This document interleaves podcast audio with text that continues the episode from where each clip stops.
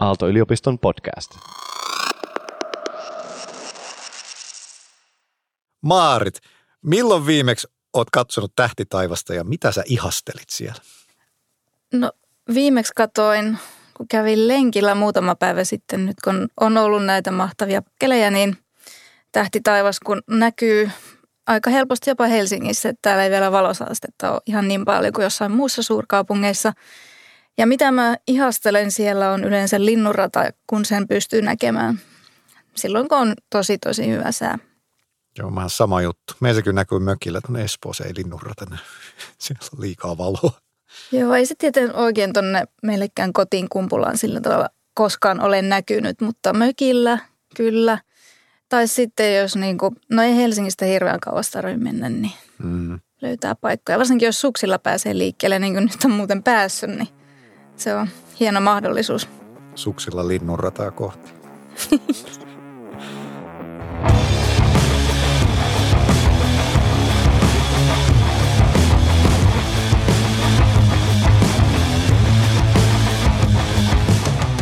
Tämä on Kahvit näppiksellä, Aalto-yliopiston tietotekniikan laitoksen podcast. Tässä ohjelmassa kysytään, mitä teknologia voi opettaa meille maailmasta, ihmissuhteista ja itsestämme. Mä oon Risto Sarvas. Mun vieraana on tänään astroinformaatikko professori Maarit Käpylä, joka tutkii avaruutta ja fysikaalisia ilmiöitä tietokoneiden avulla. Tervetuloa. Kiitos. Tässä jaksossa me puhutaan avaruudesta, eli valtavan isosta paikasta, jossa me saadaan myös valtava määrä dataa. Mitä tietojen käsittely näkee avaruudesta, mitä me ihmiset ehkä ei käsitetä? Miten universumi kyykyttää tietokoneita ja mikä onkaan ihmisen rooli isojen laskennallisten mallien ja valtavan universumin keskellä? Maarit Käpylä sua tituleerataan termillä astroinformaatikko. Ja oot siis ainakin kahden tieteen välimaastossa – tähtitieteen ja tietojen käsittelyn. Mutta minkälainen suhde sulla on kaukoputkiin? Aika huono. Mä oon tota, pääsin tutkimusryhmäni mukana tonne Kanarian saarille, jossa on yhteispohjoismainen optinen teleskooppi. Ja meillä oli siellä havaintoaikaa ja pääsin sitten teoreetikkona mukaan ihastelemaan, miten havaintoja tehdään. Ja tota, pääsin sitten ohjaamaan sitä teleskooppia oltaisikohan me oltu siellä erään joulun aikana noin 6-7 yötä. Mm. No ei mua koskaan niin kuin yksin päästetty. se kallin laitteen äärellä. Ei. Yhden kerran mä sain sen jumittumaan silleen, että tota, mä tein jotakin laivastasta ja sitten se koko niin kuin, höskä, kun se rakennus pyöri sen mukaan, mitä tähtitaivas pyöri. Ne. Niin sitten tota, sinne juuttu sinne ää, sen rakennuksen ja sen häkkyrän tai mihin se on mountottu, niin sinne välille jotakin roskaa. Ja sitten kaikki sireenit alkoi ulvamaan. Ei se välttämättä niin kuin mun syy ollut, mutta joku varoitusvalo mutta jäi huomaamatta. Joka tapauksessa sitten oletusarvo oli, että no nyt se teoreettikko teki jotain tyhmää, mutta sitten osoittautui, että se oli vain roska, joka jumitti sitä. Mutta se on niin kuin lähin kokemus. Aika intensiivinen kokemus. Se oli, se oli hieno kokemus. Että kyllä mä nyt – Mä arvostan sitä, mitä työtä havainnot se tekee, vaikka itse en pysty sitä tekemäänkään. Joo. Mitä sitten kuitenkin, kun sä katsot taivaalle sun niin kuin ammattia tutkija silmällä siellä läpi, niin mitä sellaista sä ehkä näet, mitä sitten ne tähtitieteilijät ei näe? Tähtitieteilijällä on semmoinen, anteeksi nyt vaan, toivottavasti kukaan ei nyt pahastu, mutta tähtitieteilijällä on semmoinen rakkaus kohti tietynlaisia jotakin yksittäisiä asioita, mitä tähdet vaikka tekee tai mitä galaksit tekee tai mitä meidän aurinko tekee. Ja heillä on semmoinen palo sydämessä, että heidän pitää päästä ymmärtämään tätä jotakin detaljaa, että mä haluan nyt selittää juuri tämän ilmiön. Ja tota, mulla taas on aina ollut ja tulee aina olemaan sellainen näkemys, että mä haluan ymmärtää statistisesti, mitä tämä kohde tekee. Eli kuinka usein esimerkiksi sellainen ilmiö tapahtuu, mitä nämä tähtitieteilijät rakastaa? Siis se on mun ensimmäinen kysymys melkein aina. Mm. Onko tämä tyypillistä vai ei? Ja milloin se tapahtuu, mikä sitä ajaa? Ja jos se on tyypillistä, niin mitä me voidaan sitten niin kuin sen avulla saavuttaa? Voidaanko me vaikka ennustaa sitä? Mulla tulee heti mieleen, että jos mä keräisin tästä nyt, en vain tämän yhden yön dataa, mutta vaikka siis kuukauden verran dataa, niin mitä mä voin saada irti tästä? Mutta eikö toi ole se, mitä mä ymmärrän meidän universumista on se, että tämä on yllättävän vanha paikka. ja nyt jos sä haet niinku toistettavuutta ja näitä juttuja, niin jotenkin niin kuin maallikollekin syntyy. Et eikö toi aika vaikeaa, että, että asiat kulkee aika niin kuin eri nopeudella kuin meidän ihmiselämä? Niin.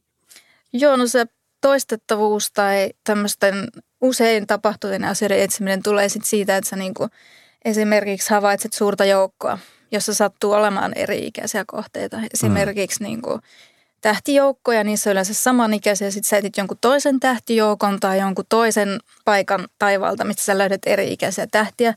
Eli sä niin populoit sen ajan katselemalla erilaisia kohteita, joista sä voit jotenkin määrittää, että missä vaiheessa ne on sitä omaa elinkaarta.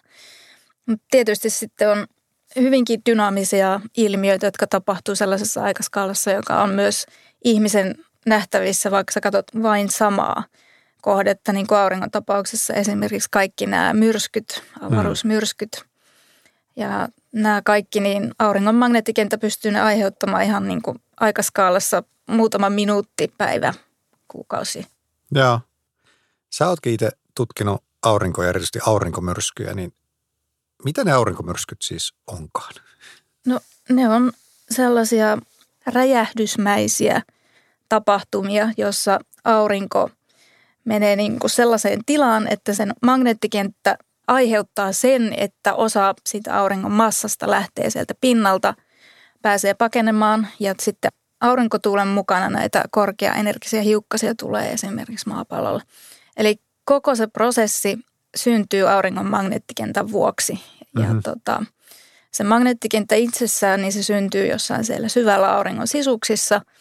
Sitten sillä on sellaisia ominaisuuksia, että se muodostaa tämmöisiä hyvin tiheitä keskittymiä, jossa tämä magneettikenttä on hyvin voimakas, jota me nähdään ja tunnetaan paremmin nimellä auringon pilkut ja aktiiviset alueet. Ja sitten magneettikenttä näissä, niin erinäköisten prosessien jälkeen sitten purkaa oman energiansa tässä muodossa ja sitten, sitten näistä korkeaenergisistä partikkeleista aiheutuu meille erinäköistä haittaa. Siis ehkä kaikista mukavinta, mitä niistä aiheutuu, on tietysti revontulet, joita mm. me me ihaillaan täällä pohjoisessa ja tietysti etelässä myös, mutta niin, niin sitten nämä ei niin kivat jutut on sitten se, että näillä voi olla huonoja tai vaarallisiakin vaikutuksia esimerkiksi satelliitteihin, navigaatioon, sähköverkkoihin ja näin poispäin. Että mitä rauhallisempi on auringon magneettikenttä, sitä enemmän turvassa me ollaan täällä ja se – Mun tutkimuskysymys aurinkoa koskien on nimenomaisesti se, että miten me pystytään ymmärtämään auringon magneettikentän syntymistä ja kehittymistä siinä määrin, että me pystytään myös ymmärtämään, että miten se ajaa näitä myrskyjä. Eli nimenomaan nyt sitten astroinformaatikko katsoo sitä aurinkomyrskyä nyt sitten niin kuin tilastollisina ja laskennallisina malleina, ymmärrinkö oikein? Kyllä, siis tässä – astroinformatiikka-sanassa tai käsitteessä on oikeastaan niin kuin kaksi asiaa niputettu yhteen. Toinen on se, että, että on paljon dataa, josta me yritetään tehdä statistiikkaa ja löytää jotakin rakenteita ja piirteitä, jotka vois meille selittää auringon käyttäytymistä. Mutta sitten se toinen puoli asiaa on se, että sulla täytyy olla joku malli, johon mm. sä vertaat sitä dataa, mitä sulla on – ja auringon tapauksessa se malli ei voi olla analyyttinen, koska siis, siis sä et pysty kynä ja paperia vaan vetämään tuolta lakkarista ja sitten ruveta niin kuin kirjoittaa niitä yhtälöitä ja hei tässä on tämä ratkaisu ja nyt, nyt mä menen mun datan luo ja vertaan, että siis toimiiko tämä vai ei. Koska tota, aurinko on sen verran monimutkainen kappale ja mitä syvemmälle ja syvemmälle sä pääset vaikka kaukoputkella, niin ne rakenteet niin kuin sä löydät aina vaan uusia rakenteita, joilla on aina vaan pienempiä skaaloja ja sitten ne tietysti kehittyykin nopeammin, kun on sellaista pientä piiperrystä. Ja tätä piiperrystä me sanotaan turbulenssiksi. Mm.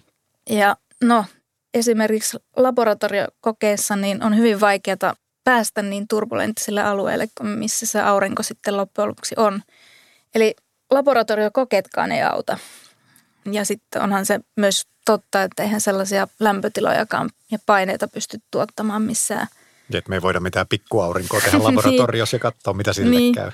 Niin sitten siinä käy ö, loppujen lopuksi niin, että kun sä katot kaikki vaihtoehdot läpi, että mitä sä voit tehdä, niin ainoaksi jäljelle jääväksi jää se, että sä yrität sen ratkaista tietokoneella, koska mikään muu ei käytännössä ole, ole mahdollista. Wow, jos mä paketoin, tuossa oli paljon asiaa, mä yritän pysyä kärryillä. Eli aurinkoon me ei voida niin kuin tavallaan, lähtikö siitä, kun sä sanoit, että me ei voida ottaa kynää ja paperia, että me ei voida niin kuin tavallaan sen auringon mallia tällä niin kuin käsitteellisesti päätellä.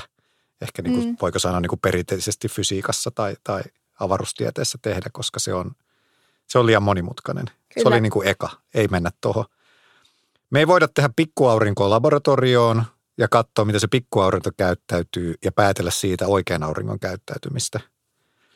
Ja sille meillä jäi tämä kolmas vaihtoehto oli, jossa me kyllä rakennetaan malli, eikö näin?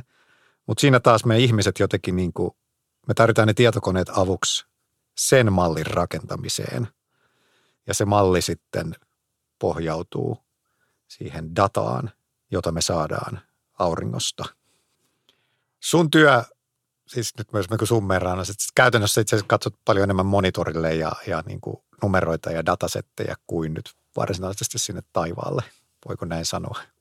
No kyllä ihan voi sanoa, että joo, numeroiden tuijottelu on mun päässä. Päivittäinen työ, joo.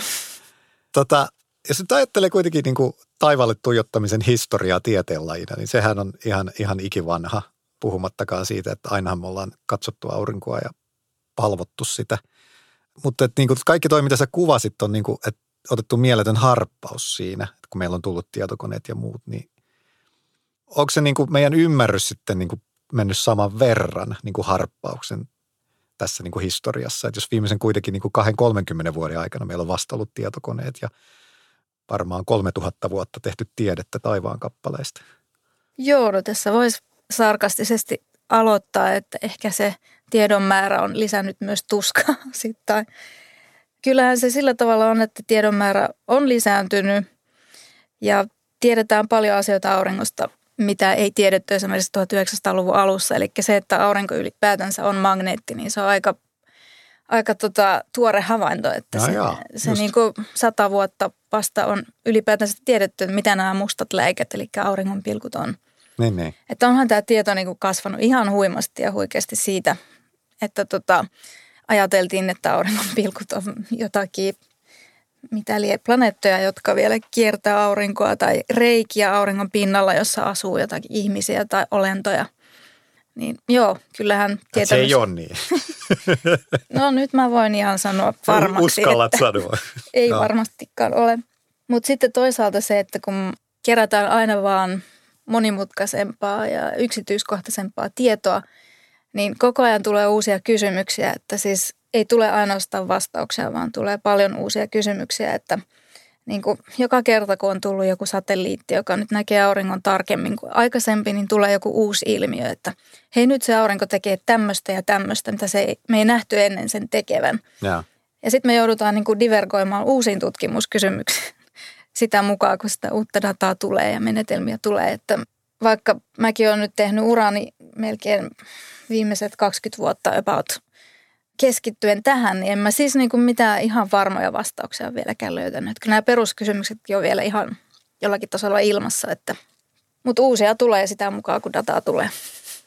Niin ja voisiko sanoa siis itse, kun tulen vähän niin kuin erilaiselta tieteenhaaralta, jotenkin niin kuin tunnistan ton, että se on vähän tylsää palata niihin peruskysymysten pariin ja paljon kivempaa mennä niin kuin juosta siellä, juosta siellä etunenässä miettimässä jotain, mitä kukaan just ei ole miettinyt viimeiseen parin vuoteen. Niin Niin, se on ihan itsestään selvää, että kun jollakin hienolla vempaimella nähdään jotakin uutta, mitä kukaan ei ole koskaan aikaisemmin nähnyt eikä edes osannut odottaa, että aurinko tekisi sellaista, niin totta kai se on kiinnostavampaa kuin ne peruskysymykset, mutta mä oon jotenkin luonteeltani äärimmäinen juntti ja itsepäinen ja mä haluan ymmärtää nämä peruskysymykset ennen kaikkea tällaista uutta. Ja sittenkin, kun tulee näitä uusia ilmiöitä, jotka niin nähdään tyyliin jostakin uudesta satelliitista, voi olla, että niitä on nähty kymmenen. Sitten mun ensimmäinen kysymys on aina, ja kaikki inhoaa mua, koska mä kysyn sen, no tekeekö se nyt sitten aina näin, vaan milloin se tekee ja statistisesti onko tämä merkittävä ja sitten niin kaikki, että joo, menen nyt pois täältä.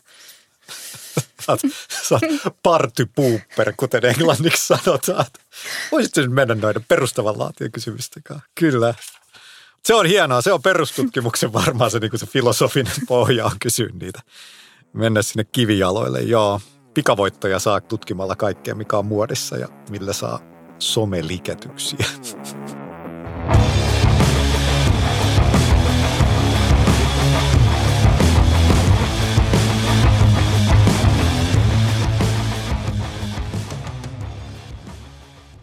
Puhuttiin vähän tosta, että miten se sun tutkimus just syntyy, niin kerrotko just lisää, että, että siellä sun näytöllä, mitä sä kattelet, niin jos mä ymmärsin, niin siellä on malleja, siellä on ollut simulaatioita. Mitä siellä, niin kuin, millaisia juttuja sä rakennat ja mitä siellä, niin kuin, millainen universumi sinne tietokoneelle sitten syntyy? No tietokoneelle syntyy niistä meidän malleista semmoinen 3D-universumi, jossa me niin kuin nähdään koko se auringon magneettikentän rakenne siellä konvektiokerroksessa. Ja sitten tota, me lasketaan paljon sellaisia ihan perussuureiden lisäksi sellaisia korrelaatioita esimerkiksi, puhutaan siis turbulenttisesta virtauksesta. Meidän täytyy ymmärtää, mitä se turbulenssi on, ja kun se on sellaista niin kuin, tavallaan melua, siis siitä ei niin kuin heti itsessään näe mitään rakennetta. Sitä ei pysty niin kuin identifioimaan yhtään mitään. Se näyttää vaan niin televisioruudun kohinalta. Niin meidän pitää myös rakentaa semmoinen kuva siitä konvektiokerroksesta, että mitä se turbulenssi statistisesti tekee. Eli se on niin kuin tavallaan sellaista keskiarvottamista, erinäköisten statististen asioiden laskemista siitä, mitä me ollaan identifioitu, että on, on niitä tärkeitä asioita. Eli se on niin kuin, ähm, 3D-informaation lisäksi erinäköisiä käppyröitä, erinäköisiä kuvaajia, mistä me heti pystytään niin kuin vuosien kokemuksella sanomaan, että ahaa, tässä mallissa muuten nyt tapahtuu tämmöinen ilmiö. Ja tota, sitten se yksi dimensio siitä mallien analysoinnista, siis se mallinnus itsessään on aika mekaanista, että sä vaan niin kuin teet niitä malleja. Mutta sitten kun sä analysoit sitä mallinnusdataa, niin sä et enää voi, siis sekin data on niin iso, että sä et enää voi niin kuin vaan sanoa, että no mä nyt vähän kattelen tuosta tota dataa ja siitähän se johtopäätös syntyy, vaan sä joudut senkin formuloimaan uudeksi kysymykseksi sille tietokoneelle, että no niin, tässä on nyt se simulaatio. Mä oon nyt päättänyt, että tässä simulaatiossa tapahtuu jotakin hyvin merkittävää, joka voisi selittää jonkun ilmiön. Ja sitten mä käyn läpi kaiken sen simulaatiodatan esimerkiksi jonkun neuroverkon avulla ja sanon mm. sille neuroverkolle, että no niin, palauta ja pullauta mulle nyt ulos täältä kaikki ne kaikki ne säännönmukaisuudet, mitä sieltä tosi meluisasta datasta sä voit löytää. Joskus mä osaan kertoa sille algoritmille, että tämä on just se, mitä mä haluan. Eli mä voin opettaa sille algoritmille, että etsi mulle jotain. Mutta joskus se kysymys on jopa niin vaikea, että mä sanon sille algoritmille, että opipas itse tästä. Kerro mulle, mitä on ne päällimmäiset säännönmukaisuudet ja kuviot, mitä, sä pystyt, mitä se pystyy löytämään tästä datasta. Eli siis, joo, siis se on yksittäiselle ihmiselle tai jopa tutkimusryhmälle mahdoton ongelma sanoa ilman jotakin tällaista tietoteknistä apuvälinettä, että mitä edes nämä simulaatiot tekee. Joo. Eli voisiko niin maalikkona ajatella, että sähän et vaan sitten niin scrollaa niitä, niitä datoja ja käppyröitä ja silmämääräisesti etsi sieltä jotain jännää? Ei, se on niin jo vuosia sitten niin ylittänyt niin ihmisten kapasiteetin. Että se data, mitä me simuloidaan, niin sitä on liikaa. Ja se on niin kuin, en tiedä auttaako se mitenkään ymmärtämään sitä, että kuinka paljon sitä on. Ne meidän simulaatiot on jo niin isoja, että me ei pystytä välttämättä kirjoittamaan sen simulaation sisältämää dataa yhtenä könttänä kovalevylle, vaan meidän pitää pilkkoa se osiksi, koska eihän me haluta sellaista tallentaa, jos ei ole mitään kiinnostavaa. Paljonko se, mä, mä oon tästä tällainen, että wow, koska nykyään kovalevyihin mahtuu paljon. Paljon siellä on nollia, jos tällä saan tyhmän kysymyksen esittää, että niin kuin, kuinka isoja datamääriä ja mistä me puhutaan? No, me, näissä simulaatioissa nyt, minkä kanssa me taistellaan just näistä asioista, niin me ollaan niin kuin 10 teratavun suuruusluokassa ja se on niin kuin yksi ajanhetki siitä simulaatiosta. Ja Eli, yksi ajanhetki on kuinka pitkä? No siis yksi ajanhetki on yksi ajanhetki ja sitten niitä ajanhetkiä sä voit joutua niin kuin, ää, tekemään miljoonia. Mutta ethän sä joka ajan hetkellä pysty tallentamaan sitä dataa. Ne. Sä lasket eteenpäin sitä askelittain ja sitten sä sanot, että okei, ehkä joka sadastuhannes aika-askel mä haluaisin tallentaa tämän, mutta sekin... On sata tuhatta kertaa kymmenen teraa. se, se, se, niin, niin. Joo. Mutta tota, se on aika jännä, että se työn kuva ja se, mihin meidän pitää pystyä, niin se muuttuu sen mukaan, että, että tota, simulaatiot voi räjäyttää ihan täysin kokonaan sen datan määrän. Sitten samalla tavalla se tapahtuu tietysti havainnosta, että sitäkin tulee ihan mahdottomasti. Mutta että se datan hallinta on yhtäkkiä se hallitseva elementti, kun viisi vuotta sitten, sanotaan nyt vaikka mm. näin, oli se, että mistä mä raavin kasaan tämän CPU-ajan. Mistä mä saan laskenta-aikaa, että mä yeah. voin vetää niitä simulaatiosteppejä eteenpäin. Nyt se ei ole niin se suurin ongelma, vaan se on, että okei, nyt me saatiin niin 100 miljoonaa CPU-tuntia ja nyt me lasketaan ihan hillittömän iso simulaatio. Sitten me ollaan niin kuin, että hups, nyt tuli niin kuin generoitua niin kuin pikkusen tätä dataa ja millä ihmeellä me analysoidaan se. Jos teet sen virheen, että et siinä simulaation kuluessa tehnyt sitä, niin sitten sulla on ongelma käsissä, että mitä ihmettä sä teit sillä. Tai yksi just oikein, että tuossa täytyy niinku rikkoa semmoinen, voisiko sanoa jopa maalaisjärkiajattelu, että ajetaan se simulaatio, sitten käydään kahvilla ja sitten katsotaan, niinku, että mitä dataa sieltä tuli ulos, koska juuri ton takia, mitä sä sanoit. Että sitten kahvit menee näppikselle, jos sallinet, että sitä dataa nyt tulikin se 100 000 kertaa 10 teraa. Kyllä, kyllä. Joo. Just näin. Aikamoista. tota, joo. Kerro vähän vielä lisää, mikä se on se sitten se oikeastaan se työnjako siinä sen koneen ja sitten niin kuin teidän tutkijoiden eli ihmisen välillä, että miten se, miten te niin kuin pelaatte yhteen, jotta tätä pystyy tekemään ja tutkimaan? Kyllä se kone sanelee vielä hyvin paljon sen, että mitä me, mitä me pystytään tekemään. Eli siis yleensä kaikki nämä työt, oli se sitten data-analyysi tai oli se sitten tämä simulaatio, niin me niin kuin lähetetään se johonkin supertietokoneeseen, oli se nyt sitten Suomessa tai oli se nyt sitten Keski-Euroopassa tai oli se nyt sitten yhtään missään. Siis me, tämä koko homma on mennyt ihan globaaliksi siis, että, mm. Että tota, sitä laskenta-aikaa haetaan ympäri muolimaa ja sitten sitä saadaan ja sitten se niin kuin vaan lähetetään johonkin virtuaalisesti muhimaan. Ja tota, aina sitten kun joku ajo käynnistyy tai joku ajo valmistuu, niin sitten me ollaan vähän niin kuin spaceship control Center. Sitten me mennään sinne meidän päätteelle ja ruvetaan katsoa, että jaa, mitä hän se nyt tekee. Ja sitten sen mukaan, että mitä hän se nyt tekee, niin sitten esimerkiksi laitetaan jotakin uusia töitä, jotka esimerkiksi käy läpi sitä dataa tai näin poispäin. Et se on vähän niin kuin, jos tämä tapahtuu lomalla, sä palaat lomalta ja sä menet paimentamaan niitä sun simulaatioita. Mm. Niin kuin kävi viime kesänä, että oli just tämä tällä hetkellä Suomen suurin supertietokone, jonka nimi on Mahti, niin se tuli, ei sen pitänyt tulla pilottikäyttöön tietenkään heinäkuussa, mutta se nyt vaan sitten tuli, kun siinä oli jotakin ongelmia sen asennuksessa ja muuta. Sen piti tulla aikaisemmin ja tietysti yleensä ihmiset haluaa olla kesälomalla heinäkuussa, mutta sitten se kone aukesi juuri sillä viikolla, kun mun piti jäädä lomalle, kesälomalle. No ei muuta kuin porttaamaan koodia ja paimentamaan simulaatioita. Lomasuunnitelmat meni sikseen sitten siltä osin. Mahti, mahti käskyllä. Kyllä.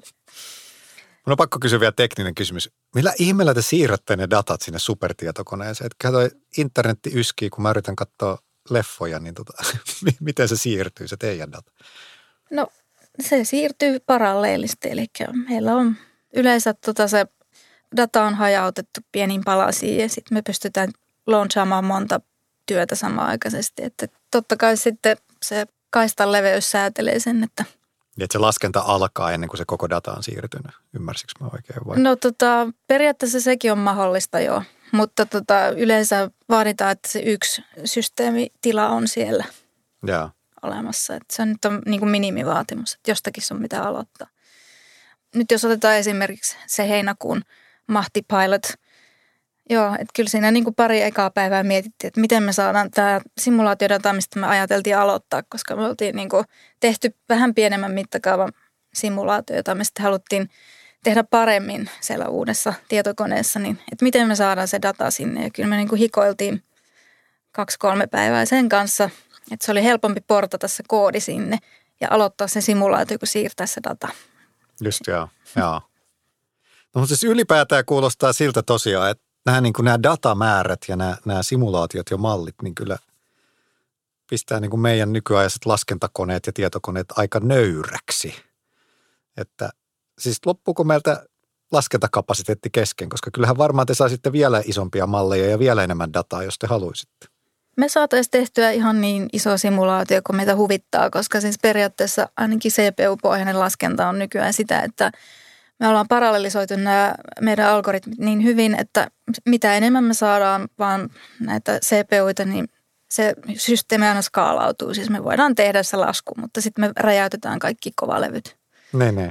Ja sitten kyllähän se CPU-laskennan kapasiteetti myös tulee jossakin vaiheessa vastaan. Että siis ei voi ihan määrättömästi olla näitä CPUita ja, ja niiden teho ja kellotaajuus ei voi kasvaa ihan mahdottomasti. Että sellainen tilanne on vielä tekemättömissä, että meillä olisi se aurinko tavallaan tietokoneessa ihan samanlainen objekti kuin mitä aurinko on niin tietokoneessa, koska ei siihen niin kuin riitä mikään laskenta. Ei edes tulevaisuudessa.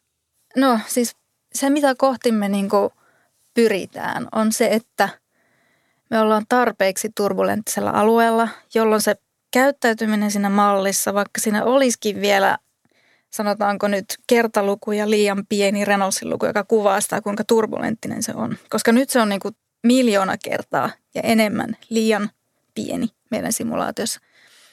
Mutta sanotaan, jos me päästä sille alueelle ja se voisi olla realistista, että se olisi tuhat kertaa liian pieni. Mm. Niin siinä vaiheessa meillä on niinku sellainen mutu, että niissä laskuissa se olisi se niinku tarpeeksi lähellä. Että me oltaisiin sillä alueella, että mikään ei paljon muutu sen Reynoldsin luvun tai turbulenttisuuden funktiona enää. Eli se on niinku se tavoite, että siis millään nykyisellä laskentakapasiteetilla me ei pystytä aurinkoa mallintamaan tällä hetkellä, eikä ihan lähitulevaisuudessakaan. Ja vasta kun me ihmiskuntana ollaan fiilistelty, että jokaisen taskussa on supertietokone, joka on parempi kuin 30 vuotta sitten, niin mm. teillä se ei, se ei tämän hetken vaan ihmiskunnan laskenta CPU riitä. Joo, ei.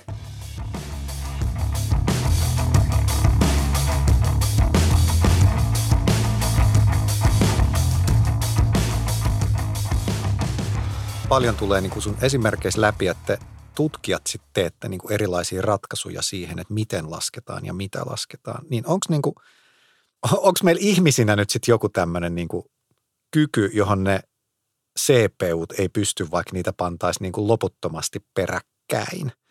Että onko meillä niin kuin joku rooli, jolla me voitaisiin ehkä ratkaista toi teidänkin laskennallinen haaste? Ehkä jotenkin niin kuin kiertää tai koukata. Niin, no, on paljonkin sellaisia asioita, mitä niin kuin ei voi korrata koneellisesti.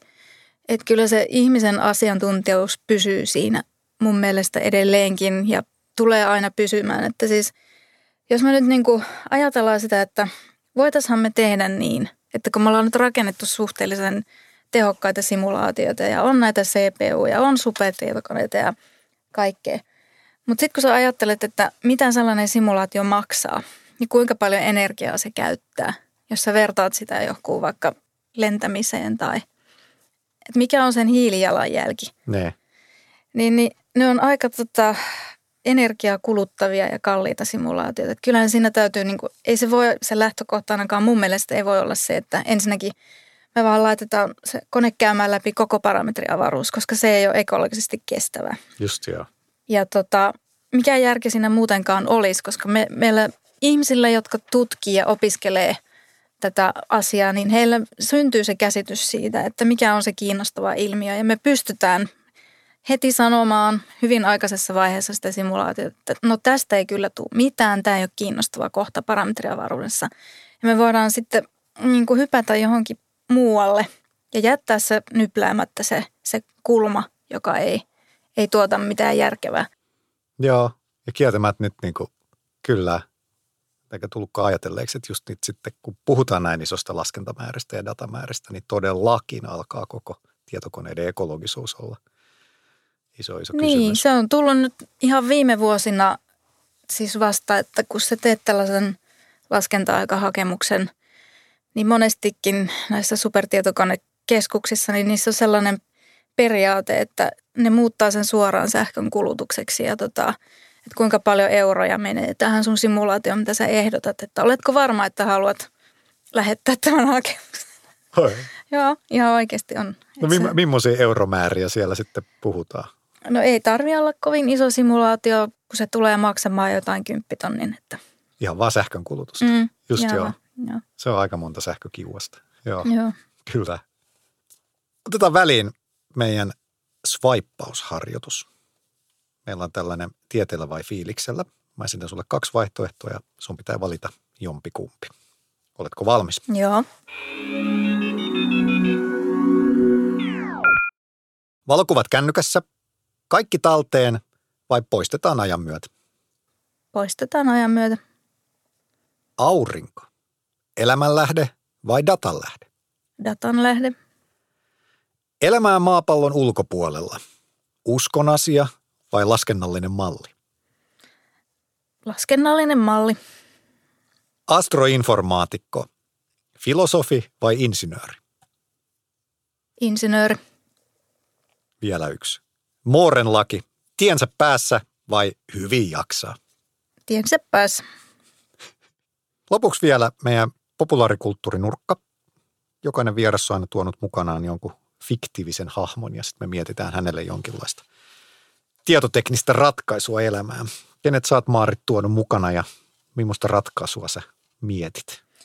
No, toin mukanani kissa Karvisen, eli tämä oranssi lihava kissa, joka rakastaa lasanjaa ja kärsii painoongelmista. Ja, ja tämä hahmo tuli mulle mieleen, koska meillä on kissa, joka on niin kuin Karvinen, tai vähän ainakin niin kuin Karvinen, joka adoptoi meidät, kun asuimme Saksassa ja siis muutti meille meiltä mitään kysymättä. Ai on varsinainen persona. Ja tota, sille kissalle tietotekninen ratkaisu, samoin kuin meidän kissalle, niin on sellainen älyruokakuppi ja panta, joka tota, auttaa tätä kissaa ensinnäkin saamaan sen, no Karvisen tapauksessa tietysti sen lasagna-annoksen. Ja samalla pitämään linjat kurissa ja sitten ei tarvi masentua siitä. Hyvä. Kissojen elämä paranee. Kiitos Maarit Käpylä. Kiitos.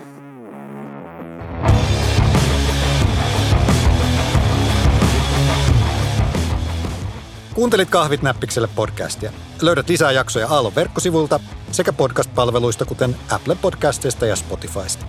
Sommelier suosittelee tämän jakson kanssa kävelyä ilta- tai yö tähti taivaan alla. Ja jos hyvin käy, niin näkyy revontulia tai linnunrata ja ehkäpä jopa muutama galaksi. Tämän sarjan on tuottanut Jaksomedia.